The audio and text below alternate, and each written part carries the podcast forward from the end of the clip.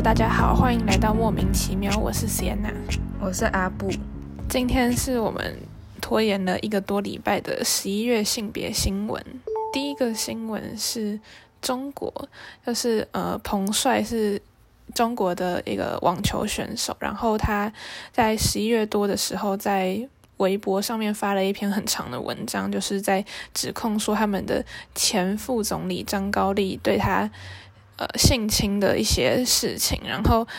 就是呃，想当然的，这个微博出来之后，大概几秒钟内就被删掉了。但是大家都还是知道这个事情，然后他就，因为他是一个非常有名的网球选手，所以就是很多人关注这件事情。然后，因为其实中国的 Me Too 运动在前一阵子也有一些，就是陆续有传出一些。呃，风声或是有一些人出来讲，可是都一直被官方打压。然后这次是因为彭帅，所以才被比较被大家看到。然后呃，在大概在十二月初的时候，国际女子网球协会宣布，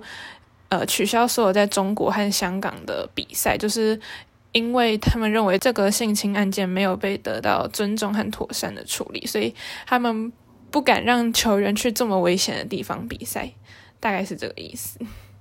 可能也是因为中国不是他们主要市场，所以他们敢这样抵制。可是应该还是蛮多的吧，因为毕竟中国人很多啊，就是不管什么什么转播权在那边都是还还蛮多钱的，不像台湾就是没有本来就没有什么人，然后也没有什么人在看运动比赛。但我记得就是要保障女性选手，就是他们的一个。很重要的宗旨，所以如果他们取消的话，搞不好可以保住就是更大市场。嗯，也是啊，就好像他有就是他们的声明里面也有讲到，就是他这是呃他们创立的宗旨之一，就是保护女性的平等和地位。但是其实我也不太确定他们到底是损失比较多还是赚比较多。可是我觉得应该还是多少会有损失。然后，然后刚好想到最近，呃，就是二零二二的北京冬季奥运快要到了嘛，然后也是有蛮多国家或是讨论在说要抵制北京奥运，就是因为中国是一个呃非常违反人权的国家，然后跟奥运的这个和平团结的各种宗旨都非常的不符合，所以大家就要抵制。不过我目前听到的都只是。官员不会去，但是运动选手还是都可以去。对啊，因为要让运动选手放弃四年一次的的比赛，也太那个太难了吧？因为可能过了四年，就是运动员已经不在黄金期，搞不好就没有下一次。只是我很怀疑这样子的抵制有什么用处吗？就是他会真的让中国就重视人权议题吗？应该是。不会吧？只是可以让大家知道，就是有很多人对中国很不爽，然后可能奥运之后就会考虑不要在中国办。中国不知道大家对他很不爽吗？之前搞不好不知道啊，因为之前大家都想赚他们的钱，所以就是都说他们好话之类的。嗯，然后在彭帅事件出来一阵子之后，其实我有。偷呃，其实也不算偷看，光明正大进去了一个类似留言墙的地方，就是它是叫做女权中国女权留言墙，然后里面就是全部都是在帮彭帅加油打气，或是一些类似的内容。然后其实我觉得里面看起来就是嗯很可怕，也不是说很可怕，就是看得出来大家是很绝望，而且就算因为可能性暴力或者是。呃，这些恐惧是很多人共同的经验或者是害怕，所以大家可以感很感同身受，就是彭帅对于这个就是他的无助还有害怕，但是所有在留言里面的几乎都没有提到中国政府，就是也就算没有直接提到，就是大部分都还是用呃性别、性情或是鼓励的这方面出发，但是我觉得他们的就是感觉他们真的是。很绝望，因为，呃，就算知道这件事情的发生，然后真的是什么事情都没有办法做，然后所有的微博什么上面的关键词全部都被封锁，就对，可能跟以前的台湾戒严时期很像吧，就是那种感觉。然后下一个新闻就是义务梗塞工作坊被起诉。那你有听过义务梗塞工作坊吗？嗯，我只有听过。嗯，好，反正就是他们有 IG 或者是网站，然后我也追踪他们蛮久。就是它是一个教学性行为技巧的工作坊，然后就是会有老师讲解各种不同的呃课程，就是反正就是教你性行为技巧，对，然后可能有分对男体的或是对女体的，然后各种不同的方式这样。然后之前是。最最开始是有裸体模特，还有现场示范。然后，不过在好像去年的时候，因为就是有警察接到举报，所以就去现场看。然后，呃，看了以后就是用应该是妨碍风化，然后就是把他们全部带回警局。然后今年的十一月被正式起诉，这样。然后，不过他们是在就是警察去了那一次之后，就已经把。所有的课程都改成用模型和教具，然后反正就是这个事件。那其实我看到很多媒体都是用非常猎奇的角度在报道这件事情，就是可能虽然有提到义务的声明和立场，但是整个给人家的感觉就是很不舒服，就是说，哎，怎么会有人呃把性行为这么在这么光天日化的地方拿出来讲，然后还。开课收费什么之类，就是很有这种感觉。但是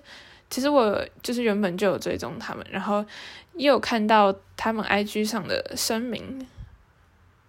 就是感觉好像活在平行世界。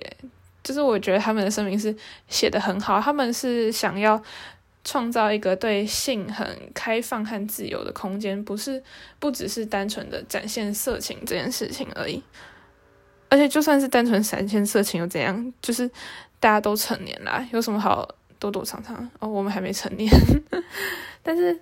你就是这件事情明明就是很正常，然后你越避讳，就只是会让大家觉得，然后越危险，然后就不敢讲。但问题是，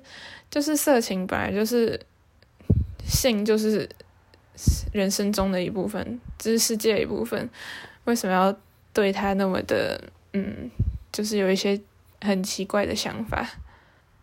是说我其实没有很了解用模特跟用模型有什么根本上很大的差异吗？我之前有看过有人分享，就是好像说用模特是就模特他可以给回馈，就是他会有反应，就是说他觉得哪里比较有感觉，然后这样会不舒服或者什么之类的。然后模型就是没办法 不会讲话，那有回馈不是比较好吗？比较真实，对啊，所以一开始是就是被就是用模特，可是因为怕被那个起诉吧，怕怕被告，因为其实台湾也没有什么法规，就是明确规定说你到底可不可以教学性行为这件事，就是如果你是以教学为目的的话，到底算不算妨碍风化？就是再读一个，嗯，就是读看看法官会不会接受这件事情吧。毕竟这些法律制定的时候，绝对没有这种东西出现。但是至少是也没有规定不行了，因为可能也没有人想到有人会教这种事情。其实我还就是很想要去上上看看课，因为很听过很多人上完，然后就是回馈嘛，就是感觉很好，就是那个对性这件事情的氛围就是很开放，然后感觉很自在，然后学到很多，所以很想去试试看，但。我们就还没成年啊。第三个新闻是全英音乐奖从明年开始会取消性别的分类，有一些歌手像是 Sam Smith 和 Will Young 就曾经有呼吁要改革这样二元性别分类的奖项，然后因为这样子会排除其他非二元性别的演出者。然后就是有些人会批评说什么，呃，取消性别分类是矫枉过正之类，就是不是真的性别平权，就是可能觉得说，因为，嗯，就有点像妇女保障名额，是因为原本的从政的政治人物大部分都是男性，所以为了要让呃女性有从政的机会，所以就给她一个名额，然后可能当初设立性别。这个类别也有这样像是这样吧，因为就是如果一开始就是全部都没有性别分类的话，那可能就是像诺贝尔奖百分之九十的得奖全部都是男生。然后那所以如果现在取消性别分类的话，会不会又像以前一样，呃，得奖的人全部都是男生之类的？基本上任何只要强调要取消性别分类，或是强调呃社会性别之类的。性别认同都会被批评是政治正确魔人、交往过程之类的。无论你讨论什么议题，但是就是这个论述就是很明显忽略非二元性别啊，因为就是只有男生跟女生，然后呢可能合起来是呃打压了女生的机会，但是就是问题是你分开就是。完全没有非人性别的生存空间，而且如果现在这个年代，然后这么大的一个奖项，它还是在颁奖上会有性别的刻板印象或者偏见的话，那这个奖真的就是也太落后了吧？就是说，如果到现在他都会因为这个演出者的性别而对他有不一样的评价的话，那那他感觉有点问题，就也没有什么公信力。不过，可能另外一个问题就是说，因为现在的呃社会资源可能还是对男性稍微有利，就是像在国外，呃，白人受的教育往往会比平均来讲会比黑人多，所以他们可能就有比较多的机会拿到比较得到比较高的成就，然后比较容易得到那些奖项之类的，所以对才要有分性别嘛，就是真的感觉很像妇女保障名额诶。我们可以等过几年之后看一下他有没有产生新的问题，再来讨论。就是我们现在完全没有任何可以佐证的资料，所以就等等看吧。但反正其实我是觉得很棒啦。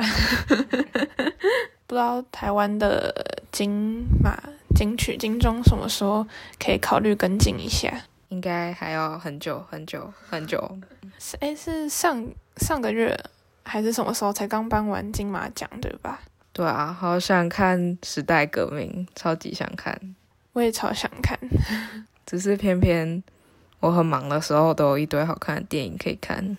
不过讲到金马奖，我想要就是再抱怨一下，虽然我之前好像讲过了，就是我觉得台湾的男生，其实也不止男生，就是台湾的红毯真的都很无聊。比起国外来讲，就是男生每个都是黑色西装、黑色西装、黑色西装。然后呢，大概呃只有一个吧，今年的那个叫影帝，他的名字怎么念啊？张什么？张玉吗？还是就是今年得影帝的那个？我不知道，我没有。好，算了，反正就是每一个都穿黑色西装。然后呢？稍微有一点造型的，大概就只是黑色西装长一点这样子，然后可能只有一个，然后其他人全部都长得一模一样。然后他们每次在评就是什么金钟最帅或者金马最帅，我觉得根本就是看脸吧，因为他们的衣服都长一样啊，就只有脸有差而已。就是这样很无聊诶。然后女生其实也是，就是虽然有裙子，然后几个不一样的颜色，但都是长得非常的。嗯，就是没有不好看，但就是没有什么特别的创意之类的，就是各式各样的礼服，然后就是礼服。对啊，像之前国外的那个红毯，就是就会有一些人穿一些很夸张、很奇怪的造型，还有像金卡戴珊不是把他自己全部用黑色包起来那一个，就是。呃，那种造型可能就是会有些人觉得很丑，不知道这是什么东西，但是有些人就会很喜欢。那这不就是嗯，时尚或是服装的乐趣嘛？就是你有变化，它大家会嗯，有人觉得喜欢，有人觉得不喜欢，这很正常啊。但是你就是什么都每次都只穿呃黑色西装，就大家觉得男生穿黑色西装最好看，就是每个人都穿黑色西装，然后到最后就是啊，每一个都长一样，到底是要看什么？我觉得它好不好看是一回事，但重点是这样比较会让人期待，说他们每一年会穿什么样子的服装。对啊，就像台湾人就真的没有什么好期待的，而且就是，嗯，就是 他们每年都会出现不一样，然后大家就可以再讨论一次，就是说这次的就它的造型怎么样，然后还可能有什么理念之类的，反正。就是很多可以玩好玩的。我觉得台湾的艺人可能就是不敢吧，就是怕被骂，所以就是呃不敢穿比较特别的衣服。而且好像台湾从来都没有就是呃男生性别认同是男生的人穿裙子走红毯，然后女生穿西装好像也很少，几乎没有看过。可以期待一下社长大大什么时候会穿裙子。他之前好像有，我忘记在什么场合，好像有穿过了，但是对我忘记了。而且就是我觉得他们真的是完全一整个都在复制性别刻板印象，就是因为这个社会觉得呃男生要穿西装才很好看，所以呢他们就只会穿西装。但是问题是，好看的衣服跟性别没有关系啊，就我可以，我今天想要穿裙子，然后呢。之后想要穿长裤，就是不是因为我觉得我是女生，所以我就要穿裙子，而是因为我觉得这件裙子很好看，所以我要穿它。就大家什么时候才可以摆脱这个就是性别无处不在的框架？哦，真的好麻烦啊！那这个迟到的十一月性别新闻就差不多到这边了。然后，